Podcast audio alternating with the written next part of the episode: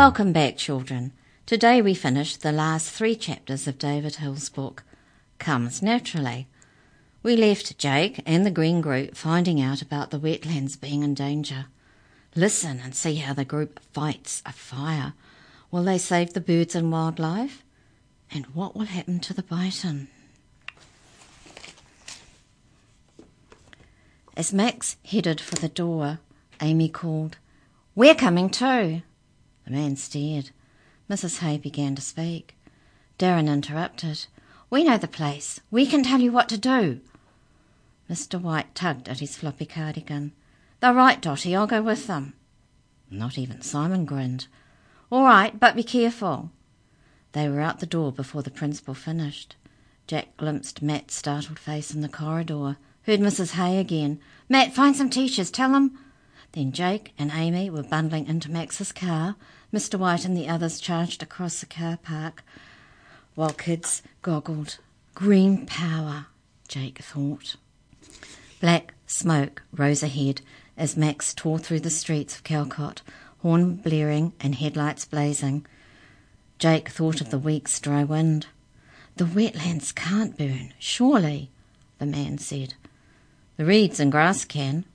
Amy gripped the edges of her seat. The smoke will choke birds and kill insects if there's any nests on the ground. She stopped and stared at Jake. Jake forced out the words. The bittern. Amy stared for another second, then swung towards Max. Faster! Go faster!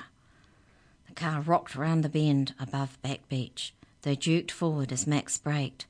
What the hell? Two police cars were beside the road, blue and red lights flashing. A different car was halfway across the grass, front jammed against a scrubby tree. Two young men stood among the police, staring at the ground. Jake gaped.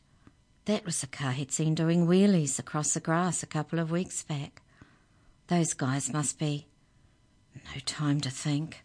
They raced past the stadium site. Jake saw fire engines ahead with men jumping from them.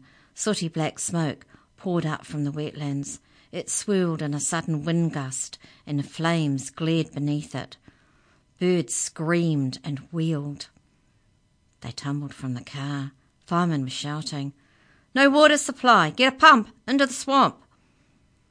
An engine roared behind them, and Ken Duncan's ute fishtailed to a stop.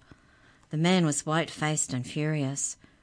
It's those guys we sacked for thieving, he snarled to Max. They stole the diesel to sell, then decided to dump it. They didn't start it burning. Say they don't know what happened. Jake remembered the cigarette butt and the reeds, and pictured others tossed casually near the diesel drums. He hurried to keep up with Mac and Ken Duncan, who was striding towards a wetlands fence. Not the stile, but a dip in the ground further along. They said there's two lots of drums, four on the other side where the fire started, five or six here somewhere. Can you see? Hell! Amy and Jake and the two men stopped together.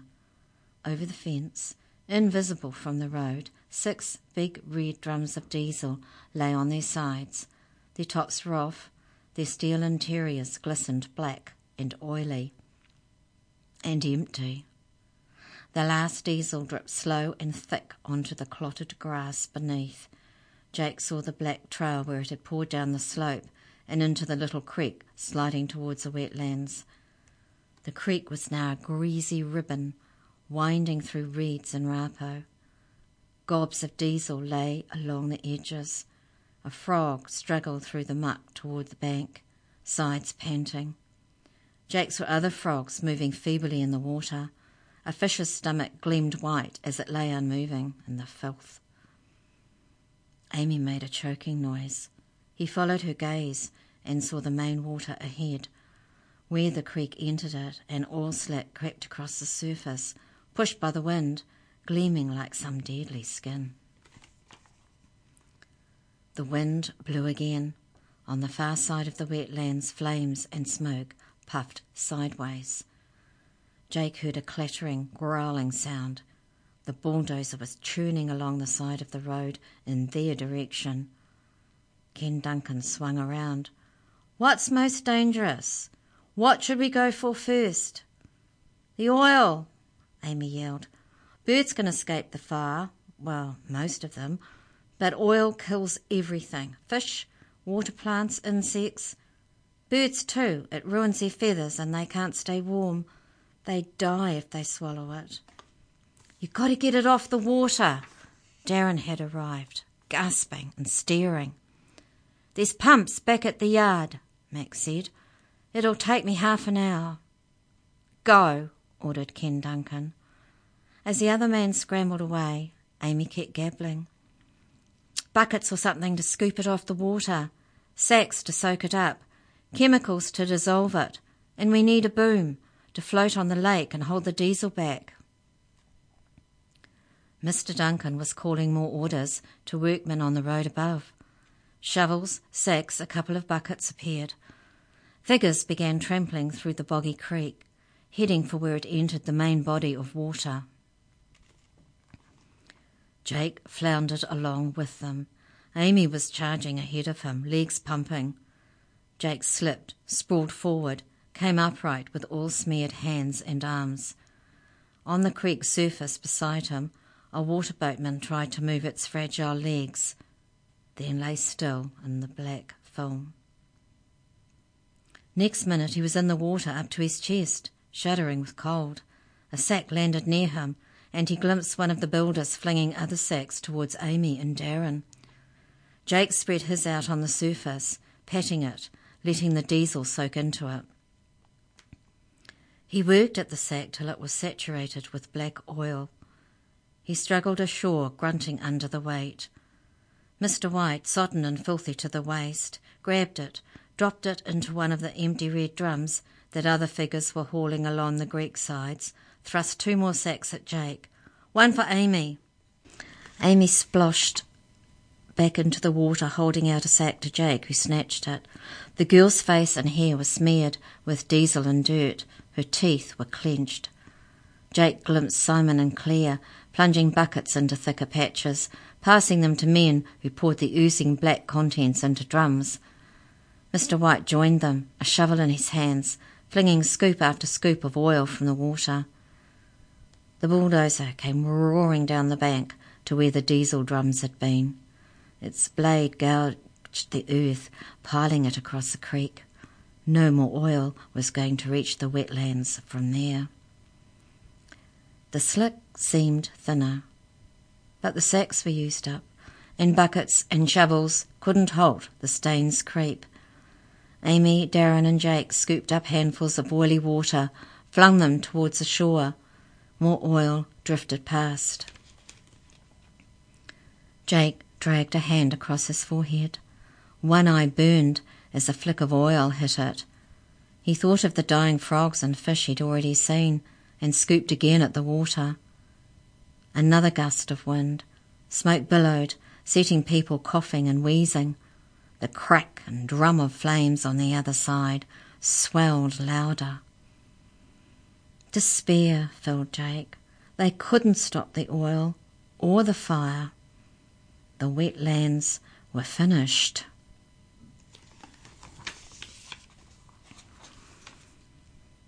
Something hit the water with a splash. Jake stared at the object floating beside him. His surfboard. Another board smacked down. Then Matt was struggling through the oily mud towards him, two more boards under his arms. Behind Matt, three workmen splashed along, arms full of others. They'll make a boom, Matt said. Mrs. Haystack got every board at school. Then she sent me and them here in a taxi. Must have looked so weird. I stopped off and grabbed yours too. A line of surfboards already stretched across the water in front of the worst of the oar slick. The workmen and Darren stood behind them, keeping them in place. Jake could see straight away that it was working, a floating dam of fiberglass holding most of the diesel at bay. Ken Duncan waded towards them, filthy and soaked. What would we do without surfies? Jake started to grin, then gaped at another figure, slipping and sliding along the creek's ploughed up edge. His mother clutched a great pile of newspapers. Knew Ruth Rivers was good for something, she panted. With the papers, they soaked up the oil creeping through the boom of surfboards. Matt flung a ball of diesel sodden newsprint into one of the drums and stared around. Never been here before. You picked a great time to start, Jake decided. He ducked his head and coughed as more smoke swept past. The noise of motors made him look up. At the edge of the creek, two pumps thudded into action. Orange Hat Max and three other men unrolled thick grey hoses, swept them across the diesel drifting by the banks. There was a cheer as oil went slurping up.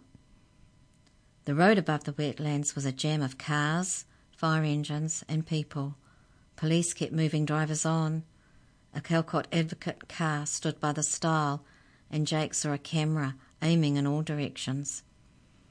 An oil smeared hand nudged him. Look who's here, grinned Simon from an equally smeared face. Right on the dotty. Their principal was gazing down at them. The wind blew again. Differently somehow. It's changing. Jake's mother and Claire exclaimed together. Jake turned towards the far side of the wetlands. Smoke still billowed skywards. Ducks and geese honked and swept in frightened circles above. The red crackle of flames edged forward. Then the wind gusted once more. The flames flared, bent back towards the area they'd just burned, glowed more dully. Another push of wind. Jake saw a patch of red reach behind itself for more fuel, find nothing, and wink out. His mother hugged him. It's stopping. Look, they've got pumps there too now. As she spoke, muddy water burst from a group of firemen, spraying onto the flames that still crept towards a group of flax bushes. A vicious hissing and black smoke turned to white steam. Another cheer from the spectators.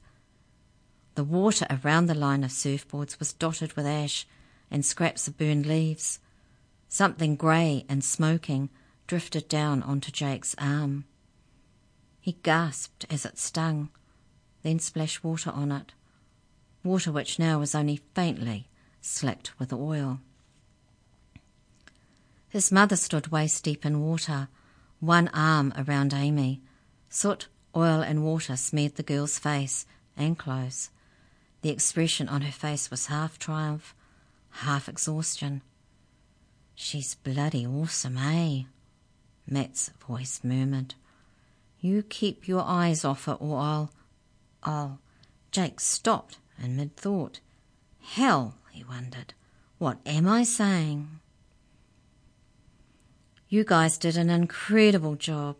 The bearded bulldozer driver patted shoulders as wet, weary greens stumbled back towards the road. I'd like to get my hands on those two mongrels. Orange Hat Max grunted. Claire and Simon crouched by a clump of raupo, heads together, shoulders touching, talking softly. Jake stared. Couldn't they find a more private place to? Claire straightened up. Her red hair was matted with mud and oil. In her hands something huddled, shivering. A frightened eye stared from a mask of diesel. A beak opened and quacked weakly. Must have been caught by the oil before it realized. Simon stroked the mallard drake's head. Its feathers are stuck together. It can't fly. We'll take it to the SPCA. They'll clean it up. Mr. White's crooked house cardigan was so wet that it flopped to his knees. His black lace up shoes squelched. He looked like the monster from the Black Swamp. Across the other side, hoses played water on the last patches of flame. The fire was dying as quickly as it had begun. Three firemen waded across the smoking, blackened lake edge towards the green group.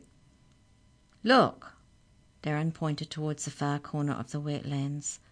A flight of Canada geese had already settled back onto the ash flecked water fussing and creaking and dipping for food. A squeak sounded above Jake's head. He looked up to see the fantail go somersaulting after an insect. Hunter and hunted, zigzagged towards the flax. Jake and Darren exchanged grins. The three firemen sloshed up. Great work, one told the Calcott kids. You made a real difference. Another cupped something in one gloved hand. Found this little guy on the ground. Smoke must have got it. Jake saw the tiny green and gold body, a greenfinch. He remembered the other one straining to dodge the car. Geez, the things we do to them. When he lifted his head, Amy was watching him. There's some ducks dead too, the fireman said. Might be other things. Dunno. They were lucky to get that wind change. Dirty smoke hung in the air. The little creek was fouled with oil and trampled into a shapeless bog. Most of the far side was a scorched wasteland. Jake looked again at the dead bird in the fireman's hand. Were they lucky to get us? Mrs. Hay poured cans of Coke from her car. From the school tuck shop, she told the blackened faces around her. Never say your principal doesn't look after you. You're a champ, Dotty. And to Jake's delight, Ken Duncan kissed Mrs. Hay on the cheek, leaving a large, oily smear. The drink tasted brilliant. Jake grinned again at Darren over the top of his can. Up on the road, an advocate journalist took notes as his mum talked. Jake looked around for, Where's Amy? Claire seemed to guess his thoughts. Simon was staring at the far side of the water. Jake saw the stocky figure struggling through half burned reeds near the edge.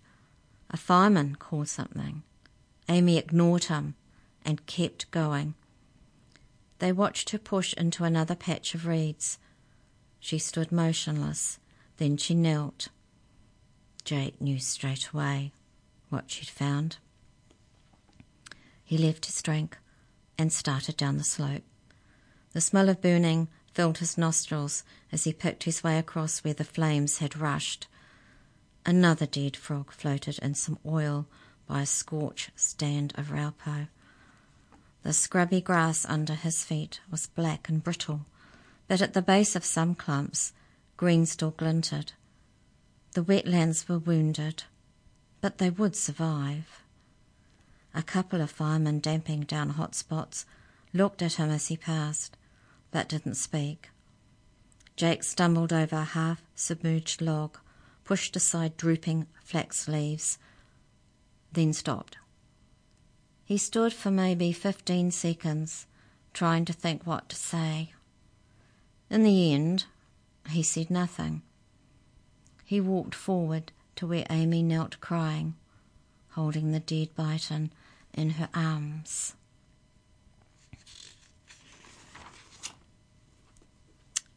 Rain fell the next day. The burned and trampled wetlands looked deader than ever. But as ash washed from leaves and branches, Jake could see the living growth beneath. A Duncan Enterprises truck was parked by the fence. Orange Hat Max and two others with backpacks waded along the creek edge, spraying detergent on the poisonous rainbows of oil that remained Max lifted a hand to Jake and his dad standing at the roadside. He called the words that Jake seemed to have heard from so many people. Quite a place, eh? Never really looked at it before. A small mound of earth on the far side marked where Jake and Amy and Mr. White had buried the twenty four hours ago. Do you want to put a flower or something on top? Jake had asked when the bird lay in its hollow by the raupo. Amy rubbed fists across her cheeks, leaving them filthier than ever. Don't be a dork all your life. Instantly, Jack felt better.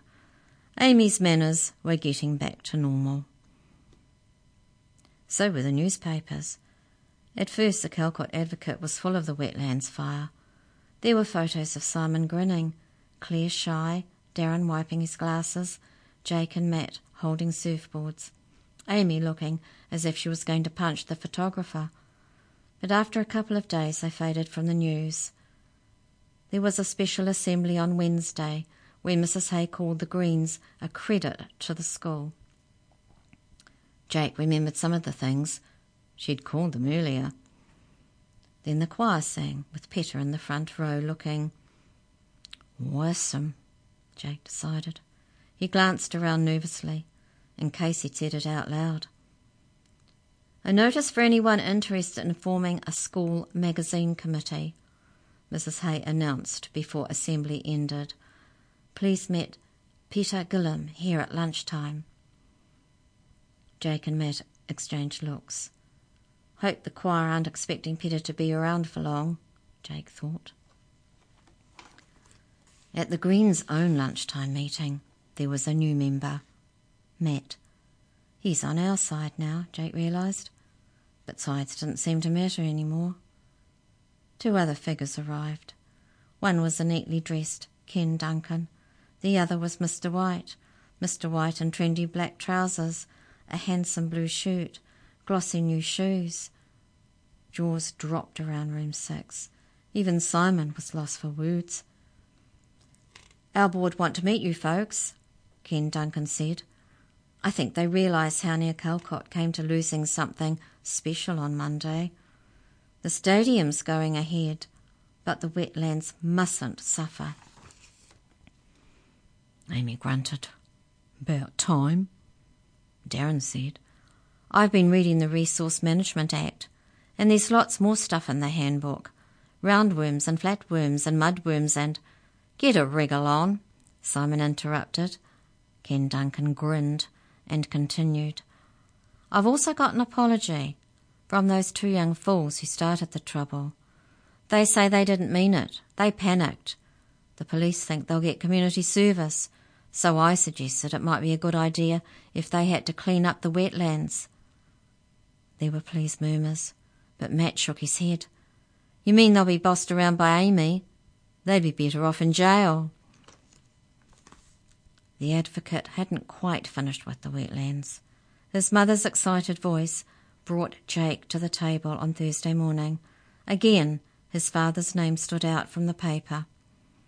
Parker McLean Limited wish to announce they are setting up a Wetlands Restoration Trust Fund. Any donations will be gratefully received. Contact Ross Bremner. Phone. People at work wanted to help, said Jake's father. This seemed like a good idea. His mum gave him a big grin. Truckloads of steel and timber were arriving at the sports stadium site as Jake biked back from the wetlands after school. It's certainly coming along, he thought. So were the wetlands. Already. After Tuesday's rain, more patches of green dotted the blackened area. Jake saw ducks paddling and poking among the reeds. Claire and Simon were due to pick up the all sodden drake, and three others found nearby, from the SPCA on Saturday, to release them. Life was returning. Maybe a bittern would too. Sometime. Do you like it? Jake's mum asked on Friday afternoon. Jake circled the studio bench. On one side, the sculpture was a jumble of blackened bushes, slumped birds, dying fish, all shaped in bits of metal and rubber from Auntie Claris's yard. On the other side, green shoots sprang from the scorched ground. A dragonfly spread glittering wings. A bird lifted its head. Tears pricked Jake's eyes. He looked at his mother and nodded silently. The phone rang. Bet that's about the wetlands, Mrs. Bremner said. There's been so many calls today. Sure enough, a well spoken woman's voice sounded in Jake's ear. I'd like to make a donation to the Wetlands Fund. Do I have the right number? Yeah, said Jake. It's my dad, actually. Ah, you must be Jake. I think we've met. In a way. Well? Jake felt puzzled. My name is Ruth Rivers. I write a column for the Calcott Advocate. You. Jake heard himself stammer. I thought you didn't. I didn't approve of your actions? Ruth Rivers chuckled. It'd be a poor world if we couldn't change our opinions, wouldn't it? Well, I'll send my donation to this address. Good luck, Jake, and the same to your friend Amy. Jake put the receiver down. He'd never, ever understand adults. Saturday morning glowed and glittered as Jake biked towards Back Beach. Another familiar bike was parked by the stile. Jake climbed over. What do you want? snapped the figure sitting by the unscorched side of a flax bush. Jake grinned. Things were getting back to normal all right. He and Amy sat in silence. Ducks honked somewhere along the bank, and a pair of geese lifted into the sky. There were occasional plopping noises from the water nearby. Suddenly, two greenfinches dipped and dashed across the blackened ground in front of them. Amy sighed. They're coming back. Jake stood. Gotta go surfing. Matt's waiting for me. The blue eyes watched him. Stuff off then. The birds have got a better chance without you scaring them. As Jake turned away, Amy spoke again, in a different voice. You coming back too? A flicker of movement, and the fantail skimmed between them. It twisted in mid-air, swooped over Amy's head, and darted away behind the flax, squeaking congratulations to itself. Yeah, Jake knew he was smiling. Yeah, I'll be back. And so will the bittern. Well, what did you think of that? There were some sad bits, weren't there? Must admit tears came to my eyes when I read about the bittern, but it's a happy ending in a way. The wetlands will recover. The Green Group has had a big donation, and the community now knows all about their wonderful wetlands. Best of all, Jake and Amy are going to be buddies. Yay! Happy reading, boys and girls, and don't forget to visit Otaki's newest bookstore, Books & Co. Goodbye.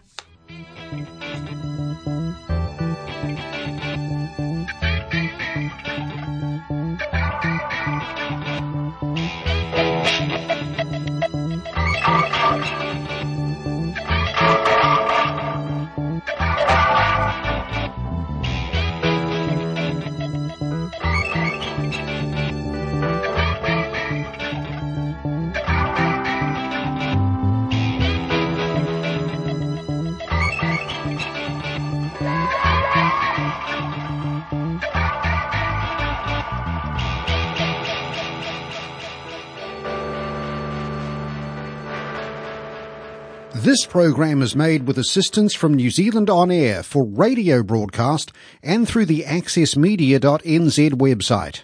Thank you, New Zealand On Air.